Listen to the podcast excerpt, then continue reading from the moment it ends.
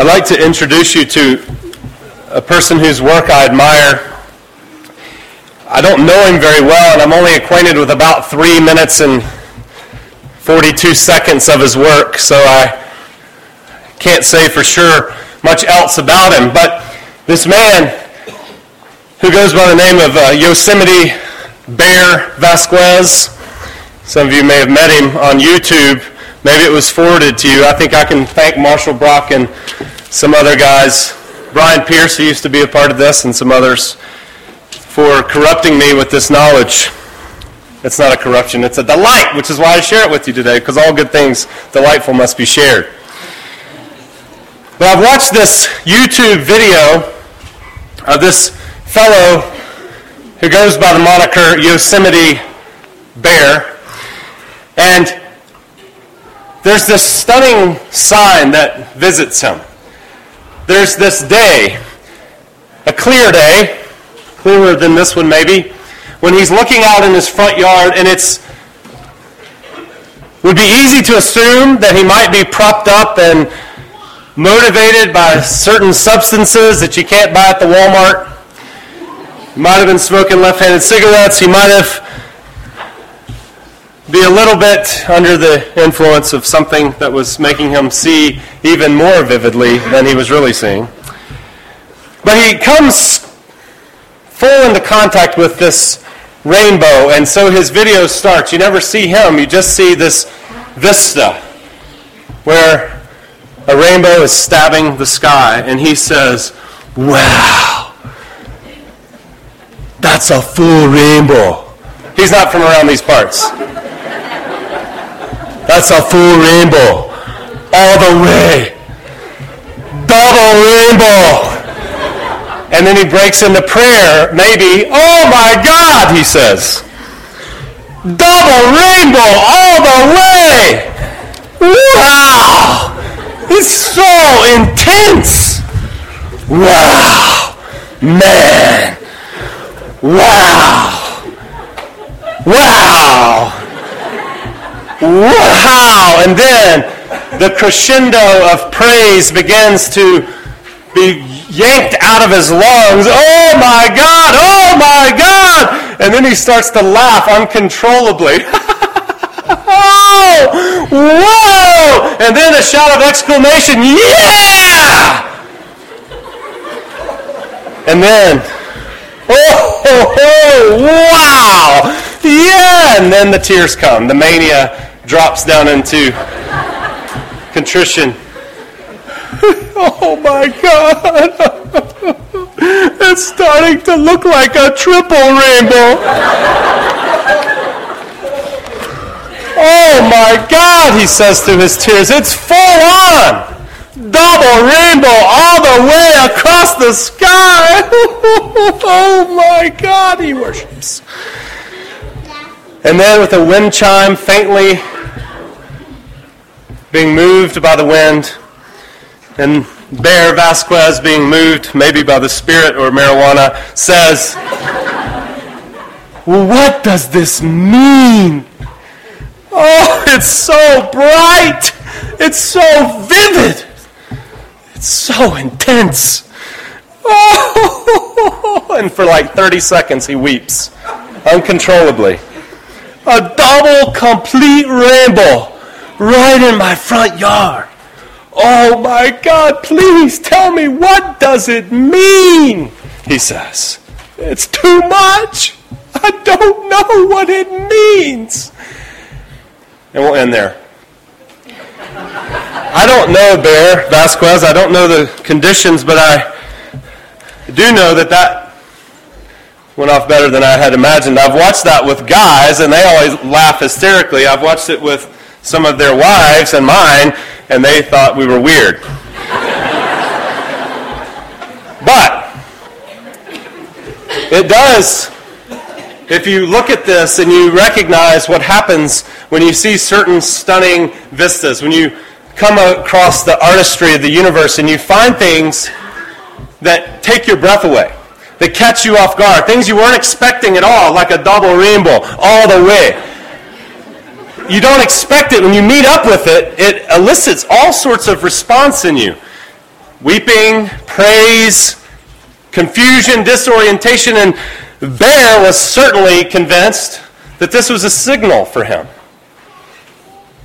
That the, the gods were telegraphing some intention for him, that fate had come to his front door. And it seems to me, as we look at the resurrection, it's a thing like that. Because, see, when I see a double rainbow, which I have seen, I've also been drawn into maybe not as evocative praise, but I'm not as evocative as Bear, and I don't do drugs. but, and maybe he doesn't either. That's not charitable. But when I've seen a double rainbow, I have God's revelation whispering in my ear, and I think and say to the children, Look, look at the double rainbow, or look at the rainbow. A sign a sign because we've been spoken to. We've had people that God has invested with His Word who have revealed His intentions, have said, when you see the rainbow in the sky, think about magnificent mercy. That the, the bow of heaven is not pointed down anymore, it's pointed at me. No longer will you fear the terror of a world destroying flood. This rainbow should evoke praise, should evoke weeping, should evoke joy.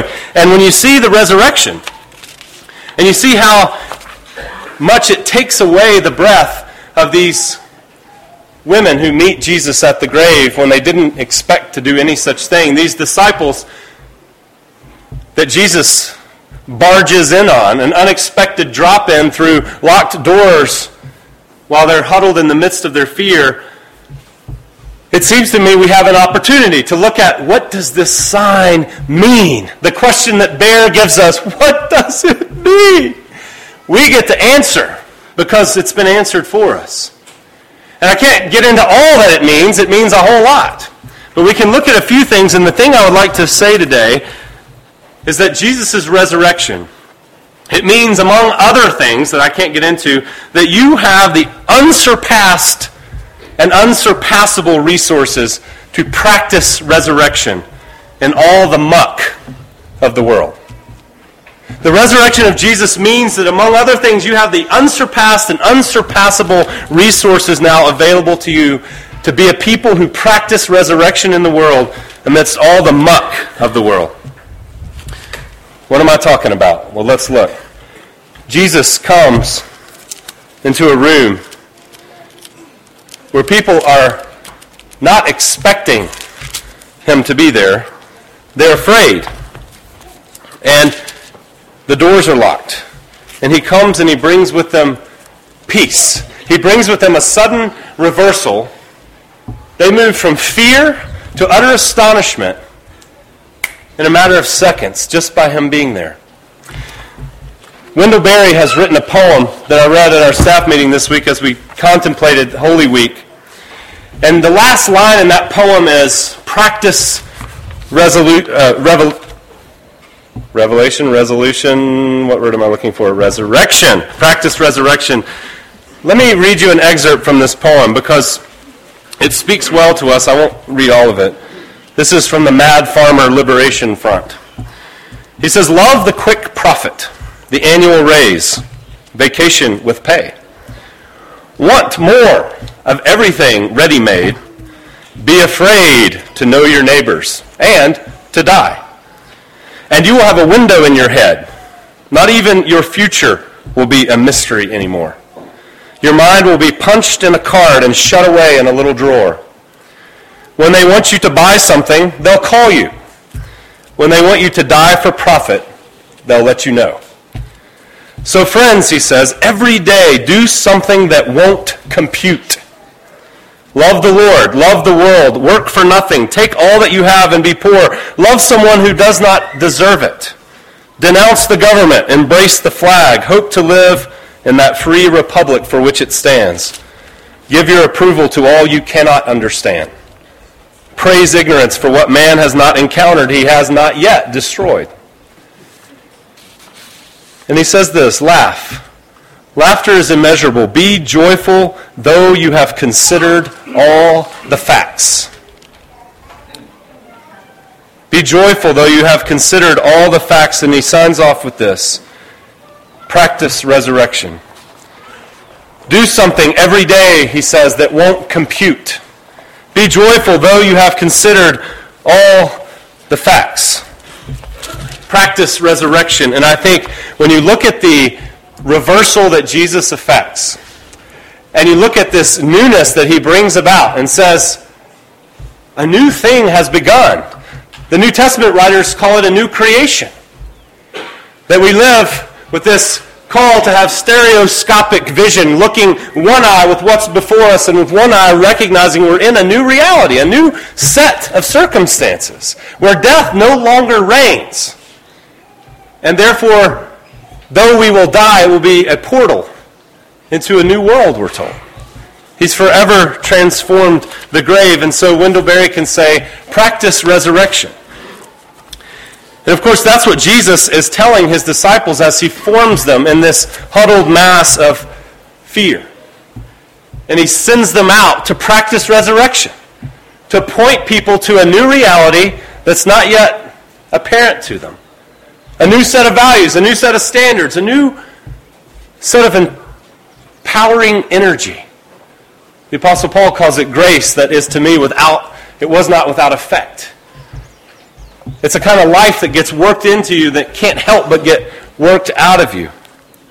And so he calls them to go out into the world, and we're going to look at this. What does it mean that you have these resources for practicing resurrection, for doing the things that won't compute, for being joyful, even though you've considered all the facts? And I think what you've got to have is you've got to arm yourself every day with this reality of the resurrected Lord so that you can walk out into all the muck. And what I'm thinking of here is that at Christmas time, when we had all that snow on Lookout Mountain, and it became apparent to me how poorly uncontextualized I was to this area because I not only don't have a four wheeler, and not only do I not own a big knife or any sort of firearms, just these deadly weapons. I realized I don't chew tobacco anymore. I got nothing, and here I am out in the snow. I got no cool snow gear. I've got old basketball shoes. I look like a doofus. What I need me to get, need me to get, is muck boots. So I went out and bought some boots. They were not inexpensive, but they were awful good. I bought myself some muck boots. You might see me in them someday when I'm out to conquer the world. What I've noticed, though, the unexpected, the unintended consequence of having these muck boots is that all of a sudden I find myself impervious to the fear of the normal things that I would fear. For instance, when I traipse through our woods to retrieve the seven or eight hundred balls a week that go down there wiffle balls, tennis balls, soccer balls, basketballs, balls of every sort that wander down into these woods. And I find myself when I have these boots on, I just skip through the woods. Because I know there ain't no copperhead going to get me, and more than I fear a copperhead, I fear poison ivy. Because you know what happened to me one time? I'd made it through nearly 30 years of life thinking I wasn't allergic to poison ivy, and one day I was on a work crew, and none of us, apparently even not our supervisors, knew that we were hugging and cuddling Lots of poison ivy. Fortunately, I had on short sleeves and no gloves. And I was hugging this stuff all day long, ripping it out of trees, being heroic and industrious. And then the next day, as we were heading back to Orlando, I noticed a bump. People get bumps, what's the deal? And I noticed several more bumps. And then before I knew it, I was covered in a plague of poison ivy that ruined my life for a time so that I felt like my arms should be rightly amputated for me to know comfort again. I walked around like this, and fortunately, Orlando, it's only about 4,000 degrees, so it's a good place to have your arms caked with calamine lotion. Because it doesn't run when you sweat. And it's fun to walk around like this. Don't touch me! Don't touch me! Steroid shots. And I made a commitment, as many of you do, whenever you fear something, whenever you have some kind of drastic circumstance in your life. You make these commitments. Sometimes they're explicit, sometimes they're implicit. I am not ever going to go through that again. Somebody hurts you. And the conclusion you come to is, I'm not ever going to let them hurt me again. I'm not ever going to give myself to anybody again. You grow up poor. I'm never going to go without again. You get wounded in some way or another, and you get these deep commitments to never feeling those things again, never letting those things touch you again. And that's the commitment I've made to poison ivy. But I find with my muck boots, all of a sudden, mud, high weeds, poison ivy, bring it on! Because they're high. And even if I have on my short pants and my high boots, I look good. Just ask Kathy. Well, so what I'm envisioning here is that Jesus comes into this room. My pages continue to move with the wind here. Jesus comes into this room where these disciples are afraid, more afraid than I would be of poison ivy. I don't live in fear, I don't think about it, just when I go near it. But these disciples were actually afraid for their lives because they had seen this man. This man who was utterly unique from all the other people they'd ever been around, and they were convinced that this was the guy. This was the hero who had been plopped down onto this planet of tears to swallow up death, to remove tears, to set up God's administration that was going to right all wrongs and make all things sad, as we've said, as Tolkien said, come untrue. They were convinced of this, and then they watched him become a punching bag. And then they watched Roman soldiers poke a spear in his side like curious boys poking at a dead cat. They listened on as people jeered him much more fiercely than any mean 14 year old girls destroying each other with their gossip and words. And they watched all of this, and then they watched him give up his spirit in a godless world. Where are you, God? Why have you walked out on me, God? Into your hands I commit my spirit. They watched him die. They knew he was buried. And with him was buried all their hopes. Everything we were hoping for, dashed, dead, now we're disoriented. What do we do? And they're huddled because they know if the Jews would do that to him, we're on his side, it's coming for us next. And so they're huddled in their fear. They've got a commitment. We're not going to get hurt. What are we going to do? If you have the resurrected Christ in your life, and you believe in it, and you believe in what his resurrection stands for, then you have resources like muck boots to go through your fear. Because see, Jesus meets you right in your fear. Jesus walks into the room, the room that is barricaded. He gets in anyway. And they're not a little freaked out. And he stands among them and says, Peace be with you. Notice this response. What do you think you would have done if you had been building up this team, this support system, and they all like a bunch of yellow bellied cow- cowards, ran off right at the time when you needed somebody to be beside you. And he doesn't say, Where were you? What are you doing? You're frauds. He says, Shalom. I pronounce upon you God's flourishing. I pronounce upon you all things good and right and true. I pronounce upon you all the breakthrough of heaven in your lives here on earth. Peace be with you. He says it again.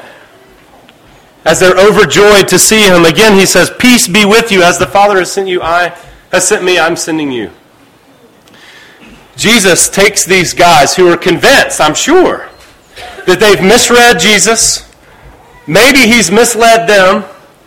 That in the face of what they thought was God's most convincing action, that in fact God was actually completely inactive. He didn't lift a finger. And Jesus comes in the middle of it and pronounces peace that can move them through their fear. Because you know what happened to these guys, right? These guys who were huddled in fear. How did all of these guys wind up dying? They saw Jesus die, which makes them, like you and me, say, I ain't going to die like that. I know one thing I'm not going to do. I'm not going to walk around on the planet and talk about following some guy who says he's a savior because that gets you killed. Let's formulate a plan. They meet up with this Jesus, and all of a sudden, you know how all of them die? They get killed like their savior, except for John. Well, why? Why would they all wind up getting killed like that? What would make these people who were so afraid become so bold? Because before they died, of course, they did what Jesus said. They took the news of this resurrection to Jerusalem and Judea and Samaria and to all the uttermost parts of the world. They were a success because here you are today, wasting your time. Or maybe not. It's true. They knew it was true. You know, sometimes in order to provide sound and thorough cultural exegesis, I watch The Office. I watch lots of it because I need to know what people think and what the world out there is like. Okay, I just like the show. But there's this, um, this one scene, this one episode called Scott's Tots. And if some of you know Michael Scott, he is he's a lovable fellow the most unself aware cat who's ever appeared on screen.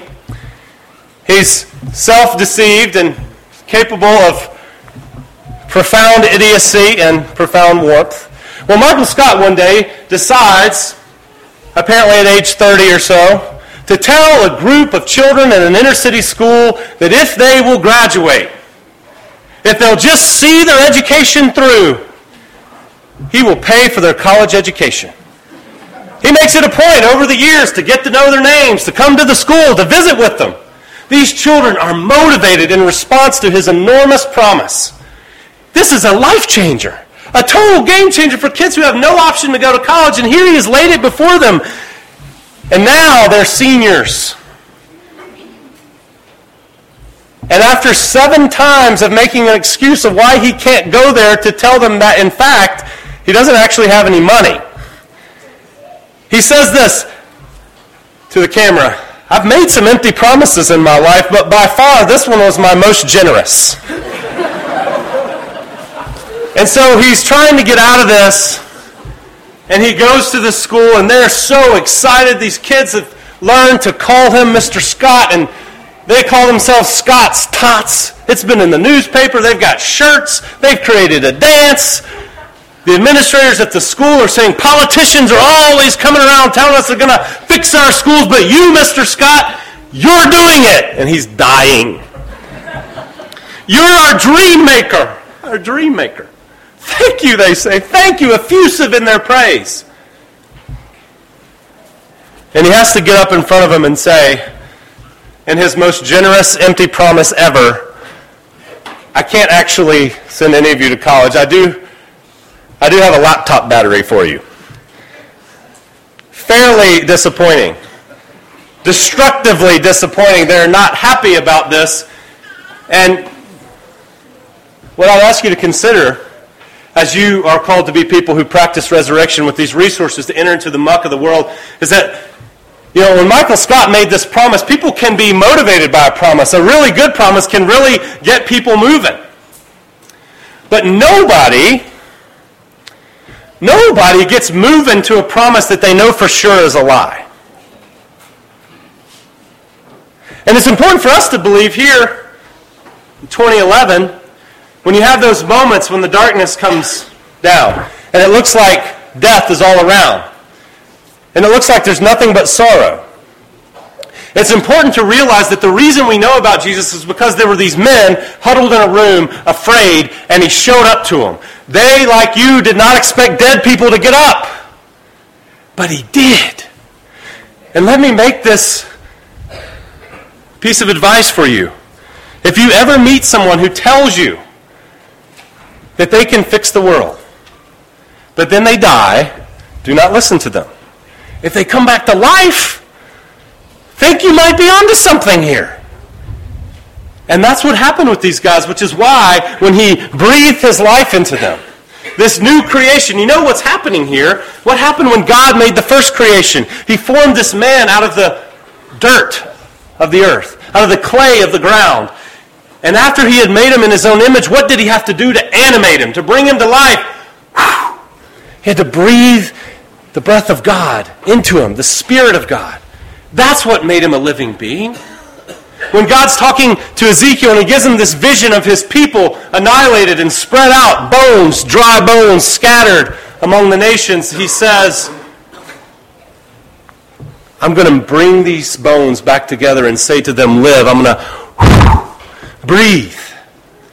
I'm going to breathe their tendons back on and their skeletons back into shape and their muscles on top of that. And I'm going to make these people who are utterly demolished an utter delight, radiating with my life. He does the same thing to these apostles who are totally changed. We're witnesses of these things. He's really alive. And then Jesus replaces himself with himself. He breathes on them a new creation, a new start. God's life taking up residence in people who trust him. And it helps them move through their fears. This is what I think C.S. Lewis must have envisioned in that illustration I know I've used several times before, but I love it so much. Good ones get used a lot. Where Lucy, this little girl, has known to follow Aslan, this Christ character, and yet she's been afraid to follow him. And as they finally meet up, she is forlorn and she's so sorry. I'm sorry, I shouldn't I should have followed you. I should have followed you. I should have done better. You know what Aslan says to her? He doesn't say, away from me. He says, Lucy, you've listened to fears. Come, let me breathe on you. There. Are you much braver now? Jesus breathes on these disciples huddled in fear. They're able to move out into the world as his witnesses. They're able to move out into the muck of all that's sorrowful. Because it's not an empty promise. It's not God's most generous, empty promise ever. It's a validated promise. Jesus said he was going to die according to the scriptures and be raised again, and that he was going to offer the forgiveness of sins to everybody, and he did it. And they met him, and his spirit took up residence in them, and they changed the world. And here we are today. And that same life of God is offered up for us. That same promise of his breath is offered up for us. The thing that we keep going back to Him for when we're afraid, when we meet up with all the voices telling us to be afraid. Whether it's Rachel Maddow telling you to be afraid of John Boehner, or whether it's Glenn Beck telling you to be afraid of that devil Obama. Everybody's telling you to be afraid, but your Savior is saying, do not be afraid. Peace. I am the distributor of peace. Everything else that you run after will urge you. Be afraid that you're going to be left out. Be afraid that you're not going to have enough. Be afraid that you're going to be let down. Be afraid that you need to protect yourself. Be afraid that you're going to get hurt. Be afraid that you're going to die. And Jesus says, I've taken care of everything. And when people believe it, they find themselves moving out in the face of their fears, like me and my muck boots against the poison ivy. Except for us, it's against it's against poverty. It's against disease. It's against materialism. It's against fatherless children, welcoming them into our homes, caring for people that nobody else wants, practicing things that won't compute, like Wendell Berry said. Because we play according to a different set of rules. We're resourced from heaven with the very life of God. So we don't have to worry about whether we're going to have enough. We don't have to worry about whether we're going to die. Because death has been transfigured, says Jesus, if we can believe it. And he lastly urges them to move out through this muck, move through their fear. They can move through their suffering. And they can move out as witnesses. He says, As the Father has sent me, so I send you out into the world. You're going to be, in other of the gospel accounts, he's told them, you're going to be my witnesses. And I love this description of witness that I've heard someone say. I thought it was Dorothy Day, but I've read someone else that it was attributed to, so I don't know who it belongs to. But he says being a witness is, is, not, is not rallying some kind of propaganda to get people to believe something. Being a witness is living like a holy mystery, living lives that are such that your life would not make sense if God did not exist. Being a witness, what Jesus is telling these disciples, which is what confounded the world, aren't these ordinary dudes? Don't they just have a GED? How are they saying things and people are getting changed? How are people responding to them? How is the whole world being upside down? How are people who would never, ever, ever part with their money coming and dropping their land at the apostles' feet? How are these people loving not only their own, but the poor, the unwanted, the aborted, the given up of children? How are they doing this? They don't know nothing. They're not resourced. Ah, but they are resourced. Because Christ does exist. Because Christ has resurrected and He's breathed His life into them and says, you can move out into the world as witnesses. This is a profound encouragement in the face of your fear, in the face of all that you might suffer and struggle with, including your own self. I got an email this week that was vastly encouraging to me. It was very short, but it was very sweet. They were thanking me, and they said this I'm so excited about this church. I never knew I could be. I never knew something like this would get to happen to me. And I'm so excited about the healing service tonight and the Good Friday service on Friday. And they were thankful to me. And you know what overwhelms me with joy when I see someone who's coming into a relationship with this resurrected Savior and their lives being filled with all the goodness of it. And I think, ah, that reminds me that God does stuff beyond what I can anticipate and beyond what I know about. Because maybe, like you, when I look into the mirror, I said this on Friday night, I'm like Frederick Buechner said, I look into the mirror and I see eight parts phony, coward, slob. I look in the mirror and say, How could God do anything through me? I may just destroy this whole church. I may destroy my whole family by being like I am. And somehow or another, another life takes up residence in you and you move out even in the face of your fears, expecting the living Jesus to be on the other side of them, and boom, life happens all around. And I can't take credit for it. I can just exult in it. Holy cow. Or holy Christ. And you can do the same thing. This life is offered to us. It moves us to walk in His ways. It produces His life in us. Sometimes we have to move in the face of fear. Often you'll have to move in the face of fear. It's worth asking yourself this week are there ways that I live that to the outside world wouldn't make sense if Christ doesn't exist? Are there any practices I'm engaged in? If you work all the time, well, that makes sense. If you take a day off, that doesn't make sense. That means you're trusting somebody besides yourself. If you give away money, that doesn't make sense.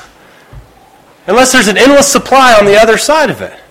If you love people who aren't going to love you back, or you enter into situations where there's unreconciliation, and you work for reconciliation instead of bringing a hammer down on somebody's head, that doesn't really make any sense. You might get hurt. But your Savior got hurt, and He transformed the hurt into something this beautiful, to something this beautiful as this people of God who have been deeply forgiven.